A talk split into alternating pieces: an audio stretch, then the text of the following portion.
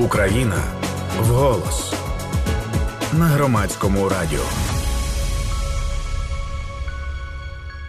Це Україна вголос, спільний проєкт Українського кризового медіа-центру та Естонського центру міжнародного розвитку за підтримки Посольства США у Києві та Міністерства закордонних справ Естонії. Сьогодні ми говоримо про те, як працює російська пропаганда та що таке дегуманізація. Розповідає Олександра Цехановська, голова групи з аналізу гібридних загроз Українського кризового медіа-центру. В студії працює Вікторія Єрмолаєва. Принципі, якщо ми говоримо про дегуманізацію, яка дійсно є одним з ключових понять пропаганди, причому особливо пропаганди а, воєнних часів, пропаганди, яка притаманна а, вкрай авторитарним або тоталітарним режимам, дегуманізація застосовується відносно часто, і дуже часто вона призводить до страшних наслідків, до масових вбивств і до геноциду, а, е, яке стає, які стають можливим внаслідок розвитку розлюднення, розлюднення тих соціальних етнічних груп, на яких дегуманізація спрямована як інструмент цієї пропаганди. Власне, дегуманізація, як це стає очевидно з самої назви цього терміну, представляє собою позбавлення людських якостей і зображення певної соціальної або етнічної, або іншої групи, як такої, яка не є представники цієї групи, ніби як не є людьми у повному сенсі цього слова. Дуже часто а, дегуманізація працює у спосіб таких неприємних порівнянь, якщо називати речі ну, такими простими словами. А, людей можуть порівнювати із тваринами, із комахами, із а, якимись потворами, із чимось, що викликає дуже сильні неприємні відчуття емоційно. І для чого це робиться? Це робиться для того, щоб позбавити а, тих, хто стає жертвами цієї пропаганди і сприймає її на віру емпатії до соціальної групи, яка підлягає цьому е, процесу розлюднення, для того, щоб ця соціальна група не сприймалася е, як люди. Це необхідно для того, щоб е, уможливити соціальну дистанцію і насилля по відношенню до представників цієї групи, тому що у людській психіці, у людській моралі, на щастя, е, незважаючи на певні виключення, є доволі сильне табу по відношенню до е, насилля стосовно до інших людей, особливо такого масованого насилля, сильної жорстокості, е, тому що нам дуже важко важко насправді робити боляче е, як людям, іншим людям. Я все ж таки вірю у краще, хоча останнім часом це стає дуже важко. Е, і ось саме це табу дуже сильно стримує людей від того, щоб чинити насилля і вбивати інших. Е, розлюднення, дегуманізація дуже сильно знижує оцей рівень емпатії і в такий спосіб робить насилля можливим, в принципі, і морально прийнятним і схвальним. Тому що в процесі дегуманізації, взагалі, е, з чого він складається? Я б виділила три такі основні етапи, тому що ми трошечки забігли наперед, за що я перепрошую. Е, три основні етапи. Перший етап це створення соціальної дистанції. Певна група. Ми можемо, як приклад, е, взяти е, етнічну меншину е, у Руанді.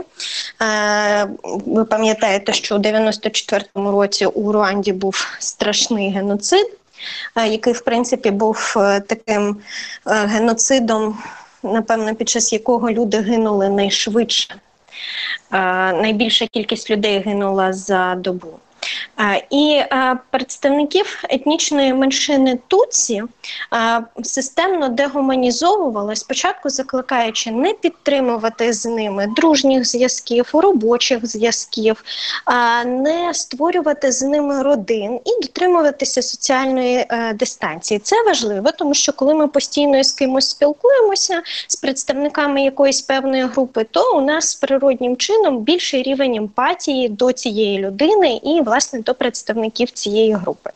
Після того, як е, уже працює ця соціальна дистанція, особистих контактів між представниками різних груп стає набагато менше. Е, тут уже власне працює ця схема розлюднення, коли соціальну групу або етнічну починають е, прирівнювати до ось до е, комах, до тварин. Якщо ми говоримо про Руанду, то там найбільш таким ходовим словом було таргани.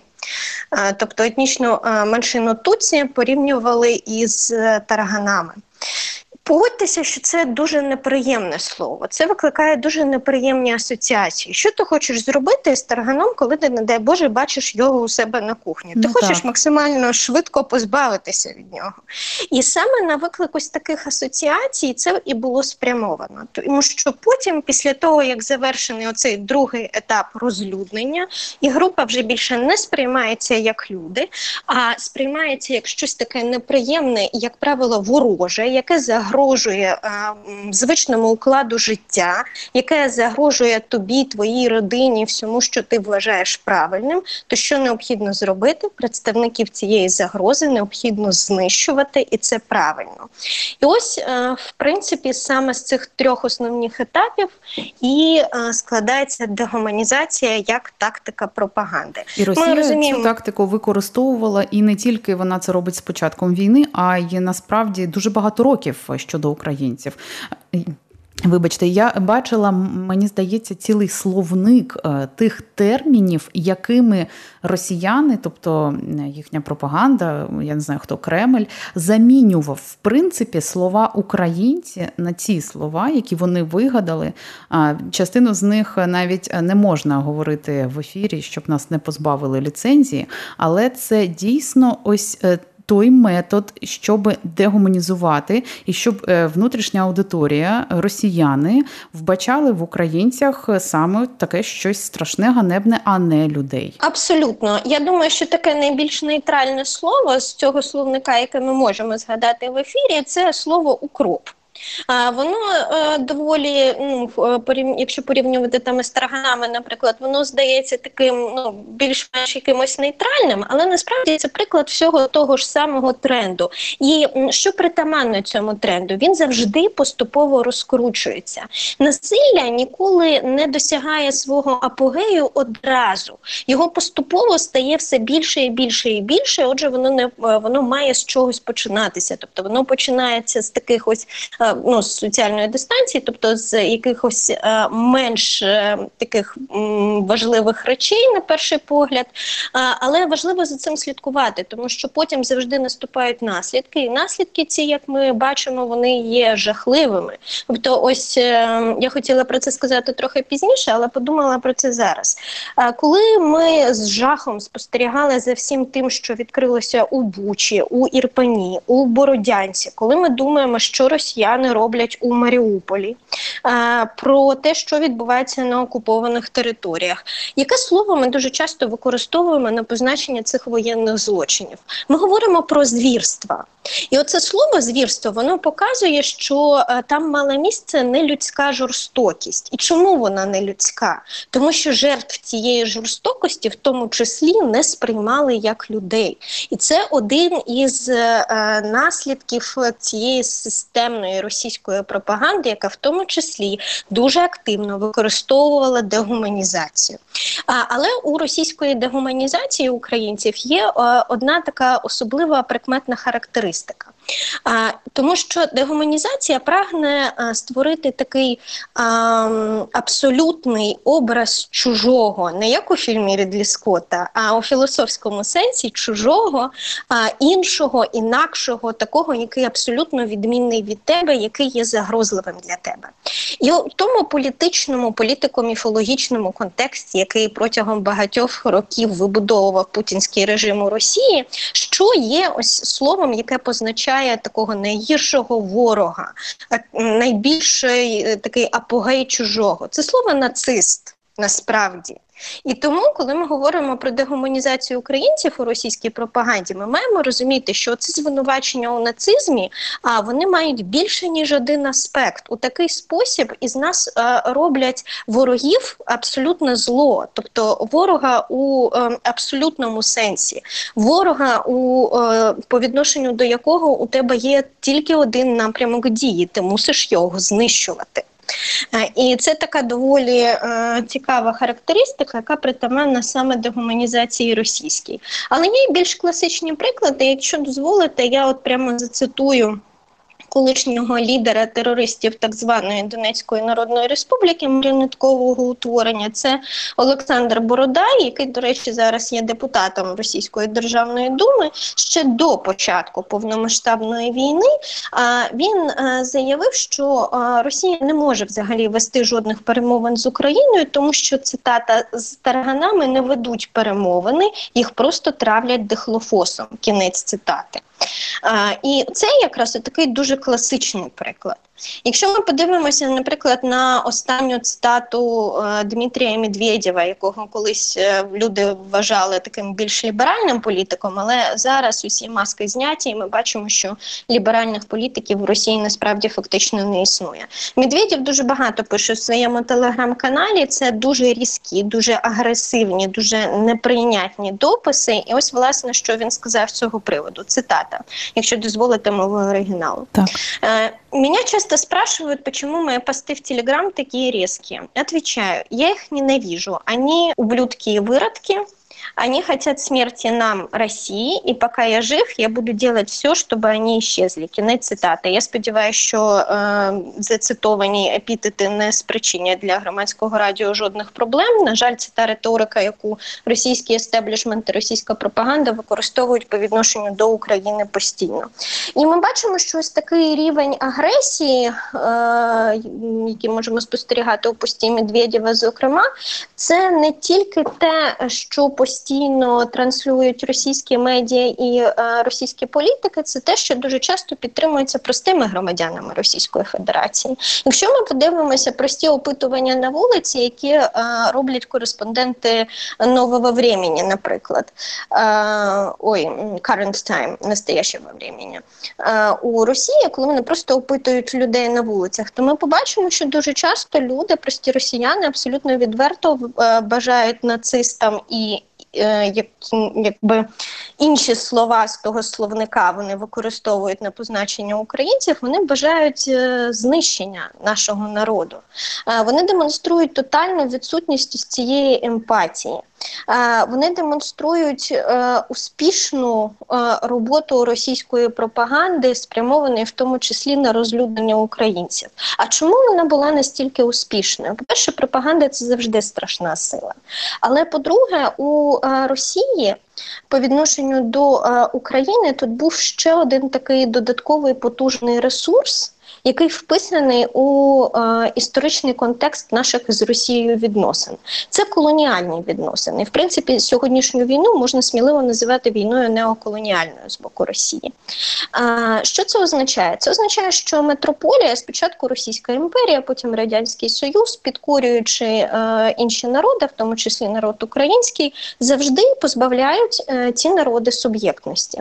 Вони наділяють їх е, якоюсь певною ролью ролью для українців, якщо ми згадаємо там радянське кіно, наприклад, це як правило була е, роль такого смішного, недолугого молодшого брата, за який ні на що сам по собі не здатний, але за ним кумедно спостерігати. Він такий дурнуватий трошечки. Абсолютне позбавлення суб'єктності, і українець може бути тільки таким, якщо він хоче бути українцем. А взагалі бути нормальним у цій а, політичній системі, у цій світоглядній системі, це означає бути росіянином, бути русським. Угу. І будь-які претензії на національні відмінності завжди сприймалися в штики, саме тому, що е, у цій світ-системі жодна нормальна людина не може добровільно обирати бути ось таким, от, ну, наприклад, смішним молодшим братом, якщо не може бути росіянином. Якщо людина робить такий вибір, це означає, що з нею насправді щось глибоко не так. І от уявіть тобто... собі так скільки років е, продовжували насаджувати ці образи, якщо ще взяти історію радянського союзу, угу. а потім е, всю історію вже незалежної України, і весь цей час їм нав'язували саме такі образи, і е, саме так і зокрема дегуманізували українців. А пані Олександра, хочу вас запитати ще про те, як змінилася ця риторика, зокрема і риторика щодо дегуманізації українців з 24 лютого, з того часу, як почалась повномасштабна війна в Україні, е, які е, використовують росіяни методи, щоб посилити всю цю свою пропаганду і е, отримати з цього результати. От що ви відслідковуєте? Якщо ми говоримо саме про дегуманізацію, то тут вони не вигадали нічого принципово іншого, тому що ми постійно говоримо всім тим, хто дуже був здивований е, широкомасштабною російською агресією, що насправді Україна воює з 2014 року, і все це ми насправді спостерігали з 2014 року. Тому е, якісних змін було не так багато, але ми точно можемо говорити про зміни кількісні, тому що російської дезінформації в тому числі такої, яка спрямована на розлюднення українців, стало набагато більше суто по кількості, і вона стала набагато більш агресивною. Ми і чуємо ми її частіше. Взагалі, якщо ми говоримо про те, як змінилась російська дезінформація з 24 лютого, вона набагато частіше тепер має фізичні наслідки. Фізичні наслідки дезінформації це те, е, про що люди дуже часто не думають, вважаючи, що ну вони там поширили якийсь неправдивий постик на Фейсбуці. Фейсбуці. Ну і що? Це ж не має ніяких наслідків. Але зараз в умовах повномасштабної війни ми бачимо, наскільки це неправда, наскільки, наприклад, контрольовані Росією е, або її агентами впливу е, анонімні телеграм-канали можуть наносити безпосередню шкоду життю і здоров'ю людей, коли вони на окупованих територіях публікують неправдиву інформацію про якесь там, нібито місце евакуації, куди збираються люди, а потім невідомо чи обстріляють це місце евакуації, чи цих людей взагалі кудись повезуть і вивезуть їх до Російської Федерації, де їх позбавлять документів, і де вони фактично стануть заручниками російського режиму. Або на початку війни я пам'ятаю повідомлення у цих е, про е, не проросійських, вони позиціонуються дуже часто як українські телеграм-канали. А поради вимикати телефони у певний період. Е, і дуже часто це був саме той період часу у добі, як правило, пізній вечір або ніч, коли ми отримували те, що ми зараз і називаємо прильоти. І людина із вимкненим телефоном може банально не почути повітряної тривоги уже е, мені важко уявити більш фізичні наслідки, до яких дезінформація може призвести. Взагалі, соціальні мережі, які стали таким зараз основним, напевно, атрибутом поширення російської дези, стали використовуватися дуже активно для абсолютно кінетичних, ну тобто фізичних цілей, таких як, наприклад, коригування вогню, чати в телеграмі, коли е, куди там колаборанти, наприклад, скидають інформацію про переміщення українських військ, або вербовка людей. Ем, Звісно, залишились і традиційні наративи російські, але якщо ми поговоримо про ті основні, які ми можемо виділити саме після 24 лютого, то я б назвала зараз їх п'ять. По-перше, це ідея про те, що Росія нібито воює не з Україною, а з усім північно-атлантичним альянсом. Ну в такий спосіб вони очевидно собі пояснюють, що їхня триденна спецоперація, як вони її називають, триває вже більше трьох місяців. А, І знову таки, ось ми повертаємося до питання суб'єктності. Якщо Україна не, не має суб'єктності, то е, росіяни на цій тут типовій світоглядній його картини він просто не здатен уявити, що Україна може сама чинити Російській Федерації опір. Отже, це перший наратив. А другий наратив це те, що Україна має здатись, і це її такий моральний обов'язок, тому що продовжуючи спротив, вона прирікає своїх власних людей на білі страждання страждання. Абсолютно типове перекладення відповідальності з агресора на жертву агресії. Цей наратив дуже активно поширюється на міжнародних майданчиках у міжнародних медіа, і російська агентура за кордоном дуже активно його використовує. Наратив третій так само орієнтований більше на західну аудиторію про те, що Україна є настільки корумпованою, надзвичайно корумпованою країною, що їй в жодному випадку не можна надавати зброю, тому що невідомо де ця зброя опиниться потім. Ну не будемо говорити про те, що в Україні проблеми з корупцією набагато менші ніж у самій Росії, у якої чомусь всі спокійно купують нафту і газ. Хоча ну бачимо, що це потрошечки змінюється, слава Богу, і про те, що за постачанням озброєнь дуже суворий контроль, в тому числі громадське суспільство, громадянське суспільство наскільки може, бо багато закритої інформації, але що ми можемо, те ми робимо для того, щоб доводити світові, що ці звинувачення є абсолютно безпідставним. Четвертий наратив знову перекладення відповідальності з агресора на жертву агресії це те, що Україна нібито як винна у продовольчій кризі. Це продовольча криза пов'язана в тому числі з зірваною посівною кампанією в Україні із замінованими полями і безперечно з блокуванням українських портів. Так, це Зараз ми, дуже ми винуваті, звісно. проблема. Ну звісно, так. Росія ніколи не винувата у російській картині світу. І п'ятий аспект.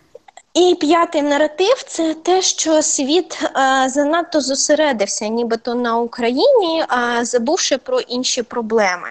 Дуже часто ми бачимо, що цей наратив спрямований на аудиторії у африканських країнах і країнах близького сходу.